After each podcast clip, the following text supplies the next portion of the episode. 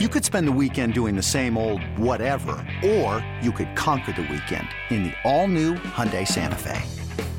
Visit HyundaiUSA.com for more details. Hyundai, there's joy in every journey.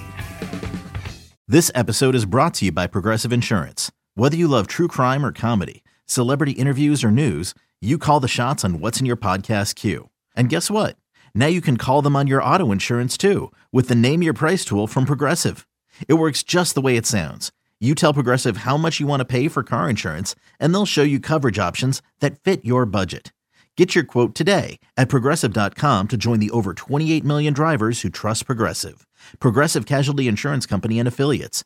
Price and coverage match limited by state law. Swinging a drive, right field and deep. That goes Aquino. It's got a chance. Gone. Get out the tape measure. Long gone. Fly the W! Cubs fans, it's time to fly the W with Dustin Rhodes and Paul Crawley Jean. You are listening to the Fly the W670 podcast. It's season two, it's episode 39. Kyle Hendricks returns. Don't forget to listen, download, review. Most importantly, subscribe to our podcast. Follow us on the socials, Fly the W670 on Twitter, Instagram, and Facebook, or email us, flythew670gmail.com. All right, Crowley, the Cubs are taking on the Mets. Game one, Drew Smyly was on the hill for our Cubbies. Yeah, you know, it is. It was um, it, it, super exciting as far as everything that's been going on lately. There's been a lot of action. We have a lot to talk about, and I am happy to say our predictions, Dustin, from the last episode, way wrong. So hey, you know what?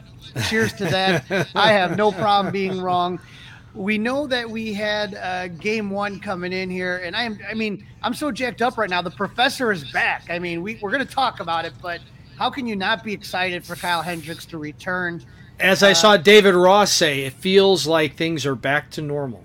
Yeah, it, it's going to be so huge. But uh, the other night, Tuesday night, it was Drew Smyly versus Tylor Megill. We give the pitching probables. That doesn't mean they don't get switched, and that's what happened. It was supposed to be Kodai Senga against Smyly. And I thought so. I yeah. thought that's what was. I thought that's what we had said. mm-hmm. And so what they're doing, and, and this is smart because Japanese pitchers don't throw as much as pitchers in the United States, so they keep kind of giving them extra rest wherever they can. So I don't know if the other pitchers like it that much, but as far as injury wise, it's a smart plan. But uh, either way, Tylor Megill's the one that really suffered here. He loses seven to two on Grateful Dead night for all the podcasters right here. Yeah, but Crowley, wait a minute, wait a minute, wait a minute. I, I saw you complaining on social media. Not enough I Grateful was. Dead music, or, or was there any Grateful Dead music? they finally get it going? I, I, I have I, I put a letter in complaining. I, I had a couple things, but yeah, I'm so I'm dressed up. I got my Grateful Dead Cubs shirt on. I got my Grateful Dead hat shirt hat on. I am pumped up. And at the end of the day, two songs, one in the fifth and I think one in the seventh. I'm like, come on, that's.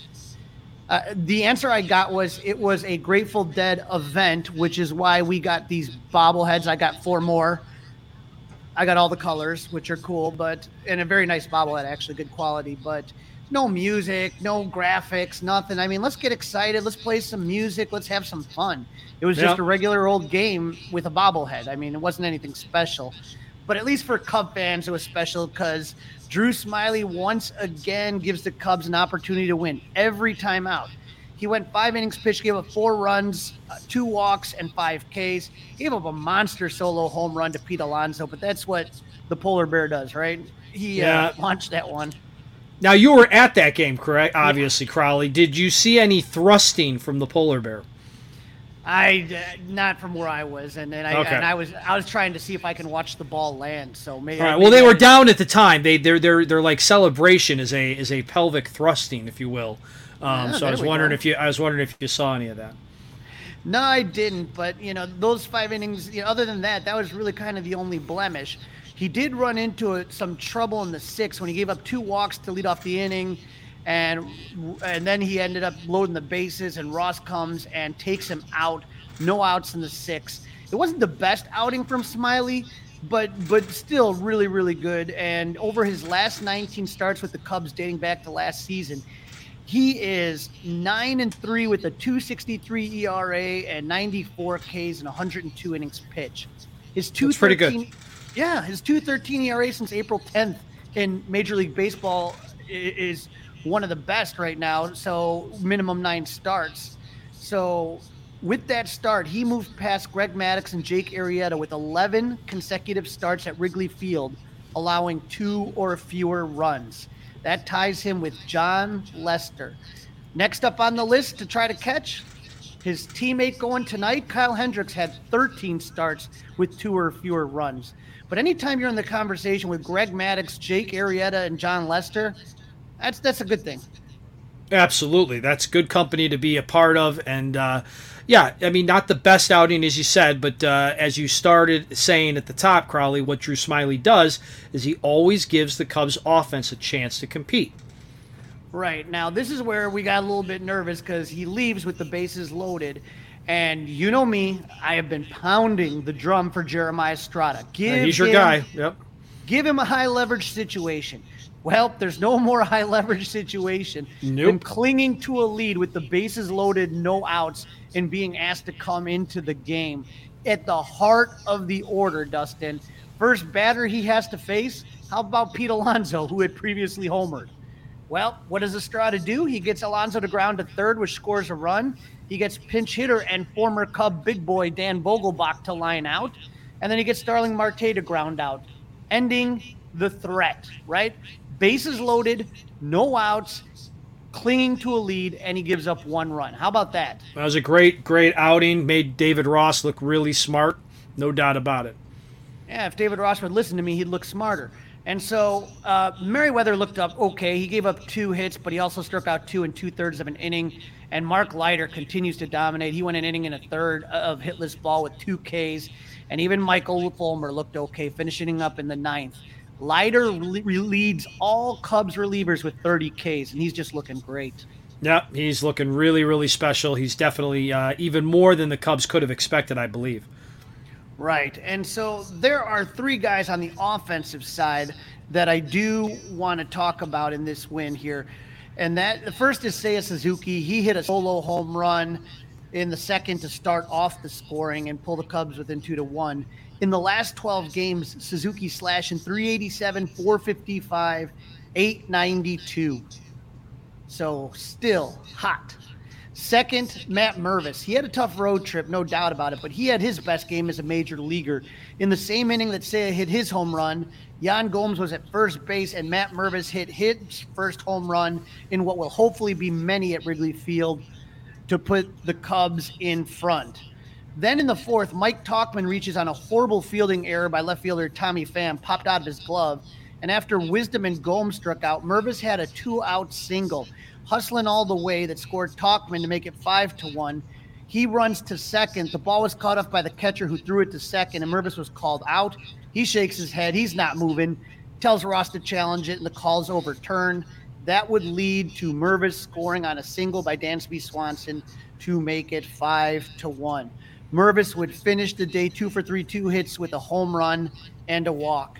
Very good to see, Dustin. It was excellent because I understand uh, if you were uh, losing a little faith in him, wondering if he needed a couple of uh, days off. Not saying they should have sent him down or anything like that, but maybe he needed to watch Trey Mancini potentially, and it looks like he's uh, coming out of it a little bit this is going to be a thing, and I think David Ross mentioned it here. Is this kid's going to get a chance? He's going to get every opportunity. I don't think it's going to be a week or even two weeks of slumping. They're going to see what they have in this kid, and so I don't think they're going to go quick to Trey Mancini. Obviously, if matchups look really bad and Mervis is struggling, then sure they're going to do that. But uh, he, this is his job right now, and this is his to take, and he's got to do it. Finally, though, Christopher Morel, one for three with a walk and a home run that was Morel's ninth home run in 12 games. He's the first Cubs player since Sammy Sosa to homer in five consecutive games. I didn't see that stat right away. After he hit the home run, I tweeted out, I have not seen anything like this since 1998 with Sammy Sosa, just the way that he's just popping them out here.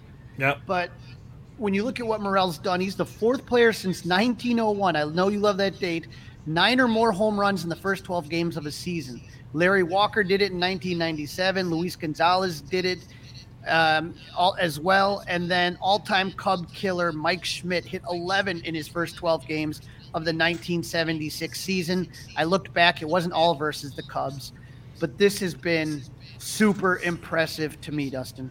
Yeah, that was a funny tweet you had about asking if Mike Schmidt did all that damage versus the Cubs. You had me you had me laughing. Yeah, I mean it, it's like he's hitting he's hitting the ball with a tennis racket while everybody else has to use a bat. He just can't miss when he connects. It's like boom, where the power comes from, I don't know.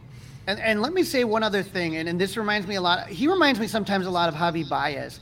One thing that I loved was in that same game, and no one's going to talk about this. They're going to talk about the home run, but he drew a walk. Okay. And once he did that, he advanced to second on a soft grounder to first. He made it to third on a pass ball on Gary Sanchez, and he scored on a single by Yan Gomes. Loved the home runs, but would also see love to see more of that from Morel. Walking, getting on the base, being a disruptor. Right, because I think David Ross said that uh, he is a man in scoring position from the time he steps up into the batter's box. Right. I think he makes uh, the opposing team's defense and pitcher is very similar to Yadi, very nervous. You know what I mean? They're thinking about him. They're not focusing on the batter, and and, and he just makes things. He's one of those guys that somehow just makes things happen when he's yep. on base. Absolutely right. No doubt about it. Great, great opening game win for the Cubs. Loved, loved that game. Yep, and and game two was a great, great matchup, pitching matchup. I was tempted but I was so tired. I was tempted to try to get to this game. Marcus Stroman versus Kodai Senga. Revenge for Marcus and Kodai, what could have been with the Cubs. And the Cubs take this one four to four to two. Far and away the best game for Marcus in a Cubs uniform. He went eight innings pitched, gave up two runs on four hits, two walks, three Ks. His ninth quality start, which leads the major leagues, and the 14th time in his last 18th outing that he's given up two or fewer runs. Absolutely ace material, Dustin. Yep, he's looking like it. He uh, walked the he uh, talked the talk, walked the walk. We said last week's podcast that he was going to be fired up to face his old mates, and boy, was he fired up to face his old mates. He gave up a two-run homer to Francisco Alvarez, but other than that, he was dominant. And not only that, Dustin, he was efficient. In five out of the eight innings he pitched, he threw ten or fewer pitches. I was glad I wasn't at the game. I wouldn't be able to get a beer or pee without missing some of the game, man. That was it was so fast. The innings were just super flying. fast. Yep, super fast. Yep. And how about the 17 ground balls he induced, right? 17 of the 24 outs. That is vintage Stroman. The sinker was sankin. The and not only that, Stro puts on a clinic defensively in the sixth. Yes, he the, does. Yes, he does. You know, people forget that he he was an infielder at Duke. Uh, he played second and short. In the sixth, with a runner on first, Stroman got Brandon Nimmo to ground back to him, and he perfectly leads Dansby to second base, who completed the double play. And then in the seventh, Brett Baty hits a chopper to the third base side. Stro pounces like a cat off the mound. He makes a jump throw to first to get the out. I got to say, out of all the, I've seen a lot of pitchers in my lifetime. The only person I can kind of think about that compares would be Greg Maddux, who went on to collect 18 gold gloves, six of those with the Cubs. And it, it, to me, just to see him make those plays, it's weird because you look at guys, these pitchers, and and they sit there and they can hit a corner at 98 miles per hour. They can put a slider where they want it, but sometimes throwing to first or even throwing to second to start a double play, they don't look as confident. With Stro, it just looks like smooth as butter, man, just unreal. Yep, he is really slick with the glove, and uh, the defense behind him was playing really good as well. Yeah, and, and that, that's everything that the Cubs imagined when they built this team was run prevention, and you got to see that with Stro and, and just how much fun the infielders and outfielders. The game's moving. Nobody wants to sit around. Nobody want. it was just fast, and he was flying. He was going right at him. Here, hit the ball. Hit the ball. We'll catch it. We'll throw you out. No problem. Now, as good as Stro was, I'm going to say offensively, it was a mixed bag. Some good, some mixed bad. bag for sure. I mean, left way too many guys on base. Runners in scoring position is still an issue. He, he, David Ross, tried to sell us a bag of uh, BS that uh, the reason Mastrobuoni was in the game and batting second was because of his good plate appearances. Now, it makes sense with all the ground balls that uh, Stroman induces that you would play him at third instead of Patrick Wisdom, but he doesn't need to bat second, Crawley. There's no reason that Miles Mastrobuoni needs to bat five times in a game. that None. goes against again it goes against what most people would think and and I would love to really talk to get serious. You know, I mean, you know sometimes in those pressers afterwards they they feed you like you said a bunch of bull.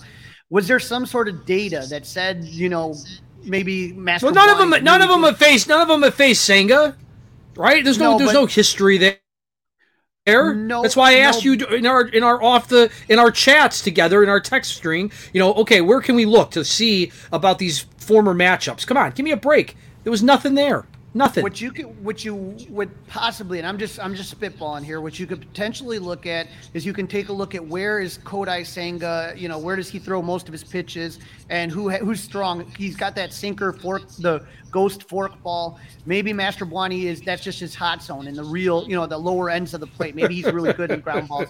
I don't know, man. I'm digging here. I'm maybe, trying. maybe, maybe. Yeah, you're trying. He why? Hey, tell us you're playing the guy because you want the best defense you can get out there. I can buy that, but don't bat him second. I would have been okay. You could have had him bat seventh or eighth. Right. It, it was it was definitely curious for sure, and you know the Cubs are down two nothing, and and you're a little bit nervous there, but especially looking at the lineup that Ross rolled out there that you were talking about. But uh, they scored. They came right back down. You know, with doubles by Dansby Swanson and then Seiya Suzuki, and they took the lead on a single by Mike Tauchman to give the Cubs a three-two lead, and Nico Hoerner in the sixth to make it a four-two game. But like you talked about, Dustin, two for 11 with runners in scoring position. They left 10. 10! 10 guys left on base. Come on, man. Give Stroman some uh, more crooked numbers. Right. And because he pitched so well, he went eight innings, right? But what we've seen this season, when you leave those runners on base, now you got close games, and that puts a tremendous amount of stress on a bullpen that's already leaky. Okay. So Yep. Mark Leiter pitches the ninth. He closes it out easily to pick up the save. But the, you know, definitely, you know, a couple of those really good plays. I think it was a six inning that we were talking about Stroman, the double play and stuff like that. You just get nervous because you don't want to put that on the bullpen. Here's the thing, Dustin. I looked up the numbers. If the game is tied entering the seventh inning, the Cubs are one and seven. If it's tied entering the eighth, they're one and four. If the if they're tied entering the ninth, they're zero and four. When they're trailing in the ninth, Dustin, they're 0 for 20. Yeah, but those are those are not those are not good numbers at all. No, and so you're you're not winning close games. We've talked about one-run games and all of these things, and tied games in the seventh, eighth, ninth.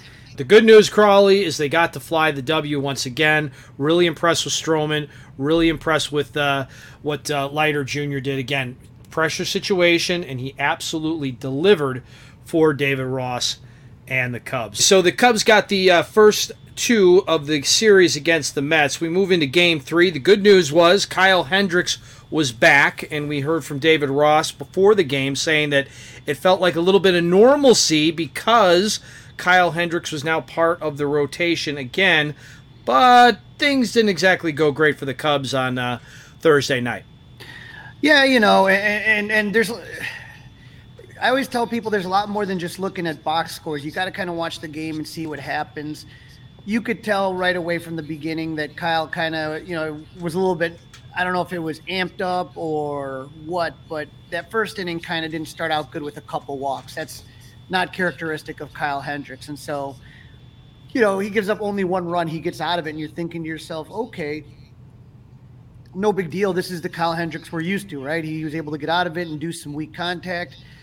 And things were looking really good until he got to the third inning. And once he got to the third inning, I felt like there was a little bit of uh, bad luck and and some bad defense that kind of affected him here. You know, so that I think was And tough. and it was all with two outs. right. Yeah, and bad so- luck and bad defense. You're exactly right, but also with two outs. With two outs, yeah. So I think that the Mets did a good job adjusting to what Hendricks was doing. Uh, McNeil singled, Alonso would single, and then they're going to have a conversation. And then Brett Baty hits a ball, and I really think that that was a play that Matt Mervis should have made. He thought Nico was going to make it, and the ball gets through, and that's going to put the Mets back up 2 1. And then after that, Starling Marte singles to a ground ball to uh, a Suzuki. So I would say that, you know, that that inning right there, that's three runs. You're down now four to one, which is three runs, which to me, Dustin, isn't the end of the world. You know what I mean? To be down three runs, this team's come back from that before. Right, You know? they've come back from that before, but not tonight. Tonight just wasn't. Tonight just wasn't the offensive offense's night. If you would have told me that Kyle Hendricks going to allow four runs, that would not have blown me away. I would not have been shocked by that at all. Um, I was impressed. I was impressed with the strikeout numbers that he had. Um, Walked a couple guys, hit a batter, but uh, th- this is this is a game that was lost by the offense, and the offense hasn't been trending great. We talked about it in game number two. You know, they were fortunate to win that game because Marcus Stroman pitched his ass off. They left a bunch of guys on base. Um, and so this is becoming a problem. But tonight it wasn't even about runners on base, other than the Dansby Swanson home run. There's really nothing to talk about offensively. Right. And when you look at the final line, like you said, 4.1 innings, six hits he gave up, five runs, three of them earned, uh, two walks, and five Ks. Those walks all came in the first. You know, it, it just seemed like one of those games where nothing was right. Because, like, Brandon Hughes came in and he had runners at first and second. He doesn't check the runners at all. They run on him. That was totally stolen on him. Then Yan tosses it in the outfield. So there's another run right there that was just on, you know, you, you got to hold the runners on better than what Hughes did. And Yan should have known better not to try to force that throw. And right. then and overall, that's been one of their trademarks, right? I mean, decent defense has been one of the Cubs' trademarks, and tonight it just wasn't. It just wasn't there. Right, the play by Mervis, that play by Yan, and then poor Michael Rucker was uh, tasked with eating it, man, and, and you could tell how frustrated Rossi was because he did not want to go to Assad. And and I do got to say, Dustin, I was kind of surprised because, and I don't know if this is from something they heard in Iowa because I talked to you about how Tommy Birch mentioned that from last episode that Assad was inconsistent, but I thought that Assad would piggyback Hendricks. You know what I mean? Yep, I did too. and and and to have Michael Rucker came in, he he actually got lit up. Two point two innings pitched, gave up seven hits, five runs, uh, two walks, three Ks. How about the polar bear Pete Alonso? You know, just a Cub killer. That guy just. I, I I wonder. It's one of those guys that you wonder if he played at Wrigley, how many home runs would he hit a year? You know what I mean? Right, and he, I mean, and that was a pretty decent pitch. I mean, he just went and got it, right? I mean, it wasn't like it was just a total meatball. He went, it was out of the zone, it was down, low and away, and he he went and got it. And when he touches the ball, it just goes a long, long way. I'm just going to tell you that when I when I'm looking at what what happened with Carlos with Michael Rucker, I mean they were barreling the ball on him. He would the exit velocities against a lot of what he was doing were all in the reds there. 102 miles per hour, 99 miles per hour, 98, 102. I mean it, it's it just wasn't the greatest outing for him and that that so all the things that we've talked about that we're concerned about as far as the bullpen and the offense like you said one home run that was Dansby Swanson to tie it up in the first and then only five other hits other than that you know and and the strikeouts I mean weren't horrible you had 10 strikeouts you know right now it looks like they left a total of you know nine men on base 0 for 4 with runners in scoring position but I mean they weren't this one wasn't even as I mean ten to one. Not I mean not even close. You know what I mean? No, not even close. But hey, the good news is they won two out of three. The other good news is Kyle Hendricks is back. The other good news is there's really no big injuries uh, as far as the everyday players that we're that we're worried about. And the really good news is Crowley is that it's Memorial Day weekend and the Reds are coming to town. With threats to our nation waiting around every corner, adaptability is more important than ever. When conditions change without notice, quick strategic thinking is crucial. And with obstacles consistently impending, determination is essential in overcoming them. It's this willingness, decisiveness, and resilience that sets Marines apart. With our fighting spirit, we don't just fight battles, we win them. Marines are the constant our nation counts on to fight the unknown. And through adaptable problem solving, we do just that. Learn more at marines.com. Another day is here, and you're ready for it. What to wear? Check. Breakfast, lunch, and dinner? Check. Planning for what's next and how to save for it? That's where Bank of America can help. For your financial to dos, Bank of America has experts ready to help get you closer to your goals. Get started at one of our local financial centers or 24-7 in our mobile banking app. Find a location near you at bankofamerica.com slash talk to us. What would you like the power to do? Mobile banking requires downloading the app and is only available for select devices. Message and data rates may apply. Bank of America and a member FDIC. This is season two. It's episode 39. The Cubs have the return of the professor, Kyle Hendricks. So we're calling this one Kyle Hendricks Returns. And uh, Crawley, we've got a couple of uh, news items we wanted to share with the audience. Yep, time for a little news moves and the Reds preview. We have a Cubs prospect who was charged. Former Cubs prospect former, now a former Cubs prospect, host Fraulein Alcantara. There is a the Dominican police are on the hunt for this kid, 26 years old. Uh, he got in an argument with a friend and shot him. It happened in his hometown on May 18th. I guess there was a dispute over looks like the equivalent of three thousand uh, dollars. Shot him twice, and then he fled. So who knows what happens? But he was signed as an international free agent by the Cubs in January January 2022. So he was with the team for a year. He received a 500,000 bonus. So you know the Cubs thought something. He played one season with the Cubs minor league season, and so uh, you know not not great. He didn't do great in the Dominican Summer League, but but this is kind of bizarre one, and so you know better that he's gone, right? Right, not a good story. You don't the Cubs don't want their name attached to this guy. I think they got rid of him a little before this happened. That might have been part of why he turned violent unfortunately. You know, it's a sad story. You feel bad for the family of the person that lost a loved one. Um, and hopefully um, this guy can uh, be punished and get his life back in order. Let, us talk about Stroman and the Mets last night. You and I were talking about this before the podcast started. Uh, something I mentioned a couple times today at the uh, Score Studios. But uh, Stroman, when he got the last out, he was beating his chest and making all kinds of body language motions over to that uh, Mets dugout, and he said, "I am that MFer. I am that MFer," pounded his chest and walked off the mound. Um, I love it because it's Stroman. If it was somebody from another team and he was doing that at the Cubs, I would absolutely hate it, Crawley. Well, here's the thing. Uh, this was in the New York Post. Uh, Mike Puma wrote the article for any of the podcasters that are interested in kind of following into it. But it's you're you're taking a look here, and it, apparently he had some anonymous sources, some players. One said, "What did we do to him?" And the other said, "Show some respect. Be a professional. It isn't all about you. We know that there is." history uh, of Stroman and the Mets and just bad blood between him and the organization. But what you're talking about, it, I loved it, Dustin. I've been to games that Stroh started, and he's a lot of fun to watch. He's energetic, and the Cubs said we feed off his energy, and you know what? That basically all he said was, I mean, yes, he used some swear words, but he said, "I'm the man. I'm the bad man." You know what I mean? That's it. Yep. What what what what are they what are they crying about? I don't understand this, and I will tell you, I hate the unwritten rules of baseball. Right? He, well, that's a whole other story. right. He electrifies Wrigley Field from the moment he comes out from underneath the bleachers in the warm-ups he shouts at teammates when they make good plays. He claps at them. The screaming, the yelling, the demonstrative gestures. I love it.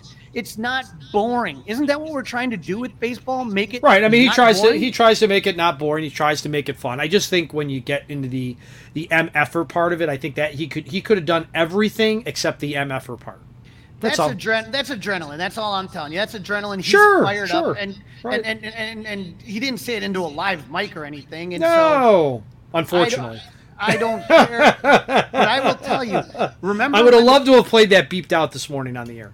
Remember when the Cubs were playing the Cardinals and Wilson was getting, scoring all these runs and he was doing this stuff? Give it to me. Bring it louder. Give yep. it to me. mm hmm Javi doing it on the South. I love that stuff. I love personalities. I love that type of thing. The electricity. You know, I, am sorry if I think that just a guy who sits there act like you've been there before, blah blah blah. Yeah, it gets boring. it does it does get kind of boring. I go. I, am I'm, I'm with I'm with you up until the MFer part. That's all. I like the MFer. Keep it going, Stro. That's where I'm at, man. I thought it was I thought it was exciting. I thought it was fun, and I and yeah, if he would have been on another team, I would have hated it. But you know what? Right. I would have been. It would have brought interest and excitement. I love booing certain players. You know, when Ryan Braun would come in, I hated yep. that guy, and he hated us. But you know what? That made it fun to go to the game and cheer. And he's the bad guy, and he knew it. It's fun. All right, Crowley, we have a major uh, roster move. It came part of it came down after the game that Stroman threw, and then the other part of it just came hours ago. But uh, Kyle Hendricks is back, coming off the IL, first time since last July. David Ross saying that uh, it feels normal around here to have Kyle Hendricks back. But what was the corresponding move in order to make room on the 40-man roster? Yeah, this one was um, what I was expecting, and I have a feeling. I don't know. I, I feel like Jed is like finally kind of making some moves that I wanted to see. Nick Madrigal was optioned to Iowa. I thought that was the right move. You know, I've kind of been behind that one. Um, I, I disagree. That, I, I would have I would have moved Mastrobuoni. Okay, I think that in my opinion, I think that you do need a center fielder, and Mike Tauchman, he's looked good. I think. I, I, I mean, you know, I know that he's kind of playing yeah, he's fine. up again. He's fine. He's fine. Yeah, he's fine. Legit outfielder. You you you have Patrick Wisdom. You have um, you know you you have all you have Edwin Rios up as a lefty. I'm I'm fine. I don't. Nick Madrigal doesn't do a lot for me. I, am I'm sorry. You look at the numbers, just not that great. I, I mean, he's okay, but I'm fine with him going down. All right. Do you think he ever comes back up?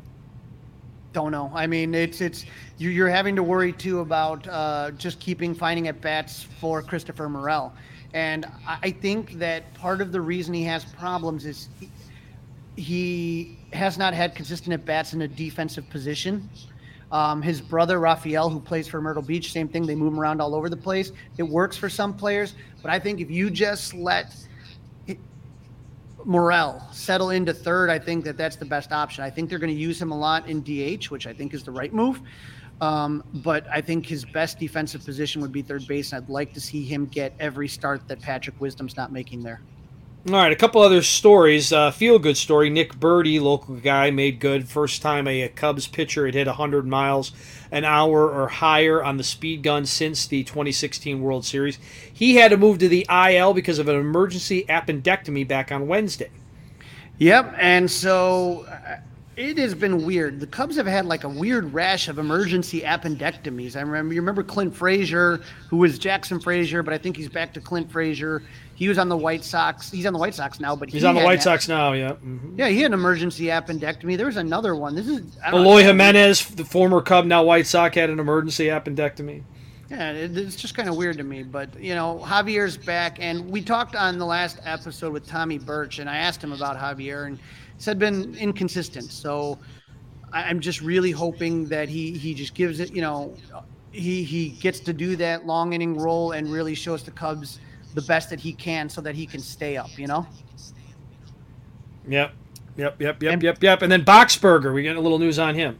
Yep, no structural damage in his forearm, which is good, but he will have to rest to reduce inflammation, which you know, Dustin, I'm okay with, and and I'm just I don't know. You know, you can if you have the MLB TV, you can watch all the minor league games, which I love to do. And our friend Alex Cohen does a great job with the uh, Iowa Cubs. And you're just taking a look every time Codi Heuer comes out there. It's just getting more and more impressive, and you're getting more and more exciting just to see what this kid can do um, in the minor leagues. I, I don't know exactly when he's coming up but he is eligible to come off the 60 day IL shortly. And so when that happens, he's been in Iowa and he's been throwing upper 90s and he's been throwing 100 miles per hour as well. So he's eligible to come out on 529. So that's next week. And so he is someone that I don't know if they're going to call up, call up maybe maybe mid to end June. But when he comes, if you have a chance to watch the Iowa Cubs, this guy is just throwing flames. And I'm All right, super I'll take a look at. I'll take a look. To, I'll take a look to see that. I've read quite a bit about him, but I have not. Uh, I have not seen him. You know what makes Memorial Day extra special, Crowley? Cubs at home, barbecue, beer, and the Cincinnati Reds coming to town. Oh yeah, and and so it's this is this is going to be something that we got to kind of, you know, they've only played the Reds once. That was in early April. It was their second series of the season on the road, and that was a split, and the third game was rained out. So that was Drew Smyly's really bad start that we always talk about. That was game one against Connor Overton. He went 4.2 innings, gave up seven runs, six of them earned.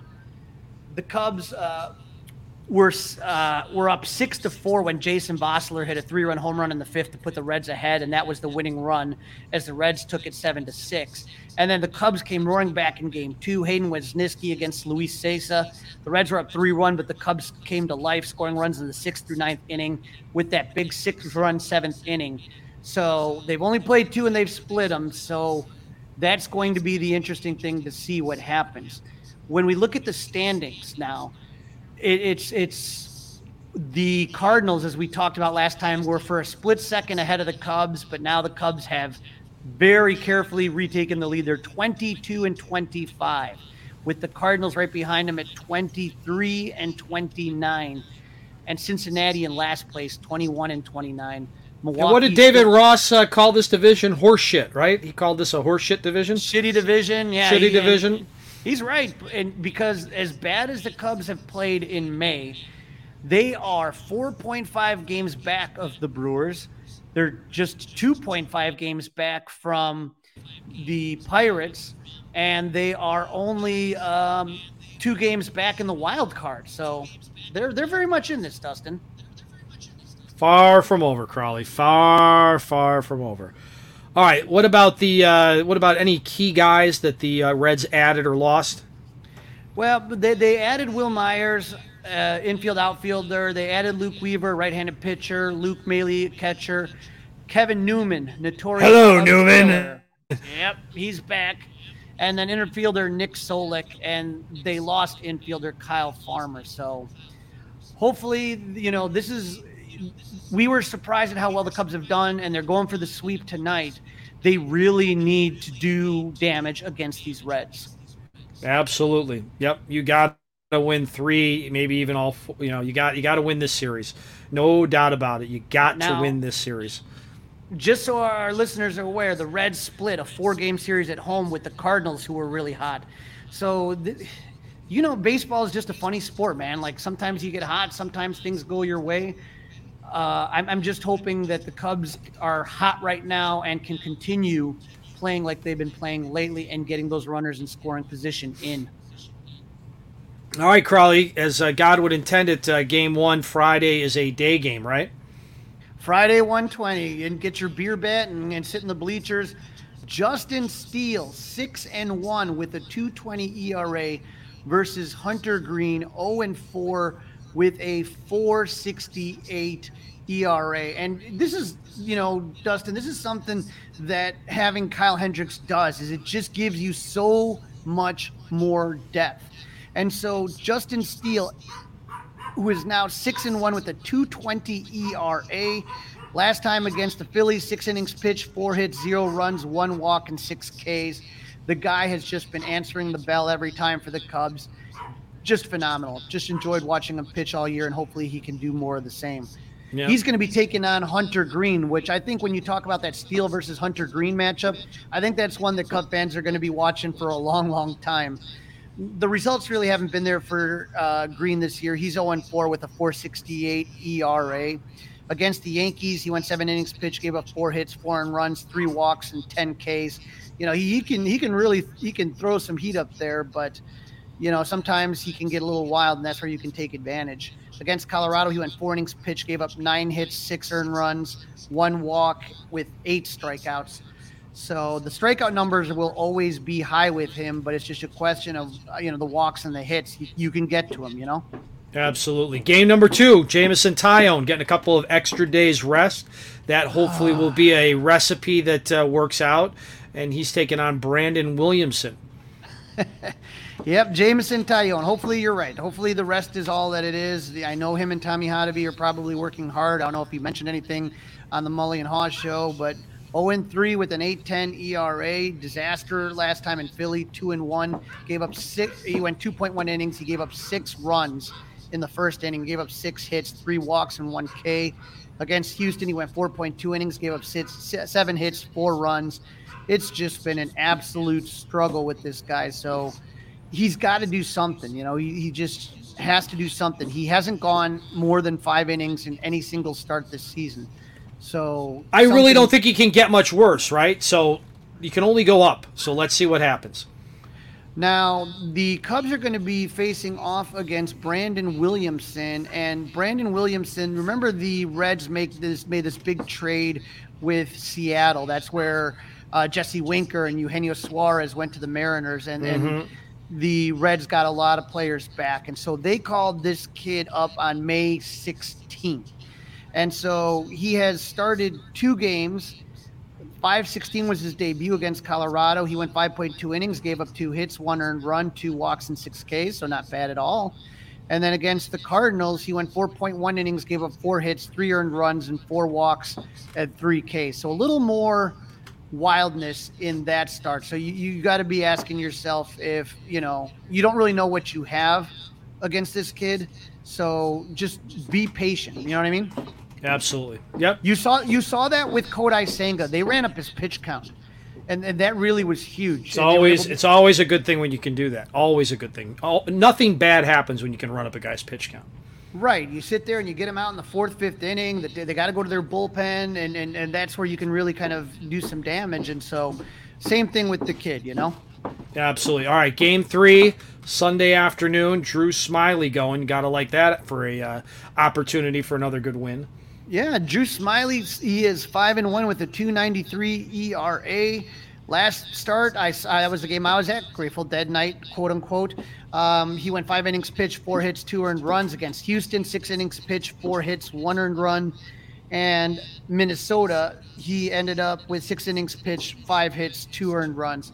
So this, this this just makes me feel better having Hendricks here. And the way this happens is that even with Taillon in the series, you still have Steele and Smyly going, right? Absolutely, and that that's why they did this, right? They they wanted to split up the lefties. That's why they put Taillon where they did. Right, and, and just give him a little bit of extra rest. But when you have those four guys, and I don't know what Hendricks is going to give us tonight, but if he is what I think he's going to be, then you're going to have any given ch- you have a chance to easily i don't want to say you have a strong chance of winning anytime those four guys are pitching when you're talking about Smyly, when you're talking about steele when you're talking about uh, stroman and, and and hopefully hendricks and if, if yep. and, and and if if god willing you know taillon ends up you know figuring it out look out lot can change yeah look out right if he can figure it out look out all right Crawley. how about a little uh, who's hot and who's not and then let's get into a prediction yeah, when we, when we talk about who's hot, right, who's not, you obviously know that Christopher Morel continues to be hot there. He's six out of his last 18 with four home runs and five RBIs. I don't know if you can get any, and it looks to me like the strikeouts are starting to get a little bit better. And so he's got a, you know, his average is at 333, 400, but he's slugging over a thousand. So that that is just phenomenal. And Yan Gomes still doing it. He is 11 and 4. He's had four hits out of his last 11. He's got two RBIs. He always just seems to me to be really clutch, you know? Yeah, he's been fantastic. I still say that, uh, especially in the month of April, he was the Cubs MVP. You're starting to see Drew uh, Smyly, 18 at bats, four hits only. He has one home run and four RBIs, three walks, three Ks, so 222, 364, 444. Trey Mancini is starting to slow down, and uh, obviously with Smyly, he's getting less at bats. With this is the issue. You got Smyly. Um, I'm, I'm, sorry. You have uh, Mervis getting a lot of at bats, and you're getting. Um, you have to get Christopher Morel at bats, and so Trey Mancini, he only had six at bats in the last seven days, so it's been a struggle right. for him. One hit, and that's kind of the thing you worry about is who do you rest, and and how does that affect their timing when they get a chance to hit. Right, and he's got to understand that that's his new role with based on what uh, you know Mervis's potential and what uh, Christopher Morel's been doing. Yep, and and that's where you, that's where it gets hard. Now for the Pirates, of course, it's going to be for be the Reds. Newman. For the Reds, yeah. Reds, Reds, sorry, for the Reds, and that's why when I saw Kevin Newman, former Pirate, but he's five for his last twelve. He's got three RBIs, hitting 417, 462, 500. Look out for Spencer Steer at third base. He is 12 for his last 30 with one home run and six RBIs. He's slashing 400, 419, and 567. So somebody you may want to look out for. We talked about Wil Myers being an addition they made on this team. He's one for his last 13. He has one RBI, so he's hitting 077, 250, and he's slugging 077 in his last seven games. So struggling. Yep, that's uh, that's to say the very least that he's struggling. All right, Crawley, let's get into a prediction. How about that? I, I, I feel much more positive this time around, Dustin. I, I got a feeling that the Cubs are going to take two of three. Yeah, two or three safe, but don't be surprised when we get back here. We're talking about the broom and the sweep. I'd love to see it. Um, Jameson Taillon's got to prove something, man, and and so I, I will hesitate to call sweep when he has a game that he's starting. Absolutely. All right, that's a wrap. Hope everybody has a great uh, Memorial Day weekend. Don't forget to listen, download, review, subscribe to that Fly the W podcast. Follow us on the socials, Fly the W on Facebook and uh, Instagram. You can email us, flythew670gmail.com. And Crowley, you can watch us on YouTube by subscribing to the 670 The Score YouTube channel. The Cubs and the Professor are back. Go Cubs! It's all over.